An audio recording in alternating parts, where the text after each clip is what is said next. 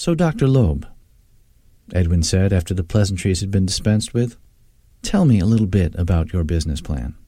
Dr. Loeb, a vaguely piggish little man, leapt from his chair and pounded his fists on the table.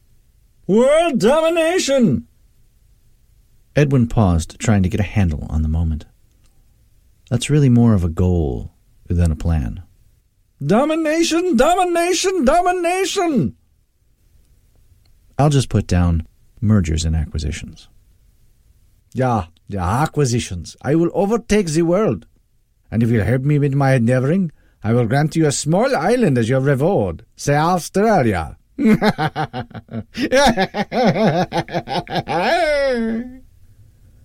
The laughter continued in this maniacal vein for some time. Australia. How insulting. Edwin was a professional in a unique and dangerous field. As a consultant to supervillains, he was often frustrated, perhaps entirely frustrated, but he was very, very good. And his skill commanded a premium. 35% of the post laundered gross of any course of action, Edwin advised. Australia? Taking over the world was an impossibility the foolish conceit of deluded minds. But even if it were possible for this doctor to conquer the world, Australia would certainly not be large enough. Landmass was irrelevant. Edwin didn't play the game for yards and inches. Edwin kept score with money.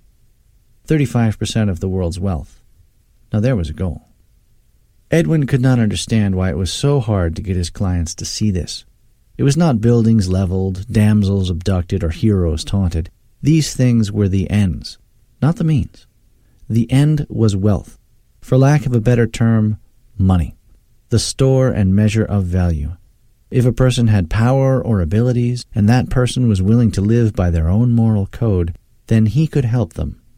But this creature, this Dr. Loeb, all he seemed to have was a shaved head, a Nehru jacket, and a formidable command of the cliches of villainy. This was a colossal waste of Edwin's time. Dr. Loeb shouted, Australia! loud enough to interrupt Edwin's reverie. Australia? It was true. Land was the only thing they were not making any more of. But time was the only thing you couldn't buy. Edwin worked hard to protect his time from such people. Edwin became aware that the froth around the little man's lips had died down a bit. He thought it was time to try again. Why are you yelling? I'm excited. Please try to control yourself. Well, I. Yeah, okay. Now I am also excited.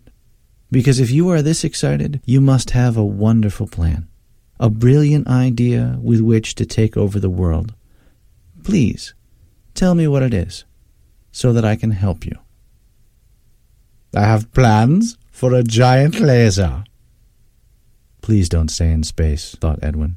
Anything but another giant laser in space scheme. A giant laser? Cried Dr. Loeb, looking around the room in preparation to reveal his enormous and unexpected secret answer. In space. Dr. Loeb collapsed into a fit of maniacal laughter. Edwin rubbed the bridge of his nose and waited for Dr. Loeb to regain control of himself. It took a while. You are not laughing, said Dr. Loeb. That is correct. I am not laughing. But why? Do you not see the beauty of my sinister plan? Is it not unstoppable?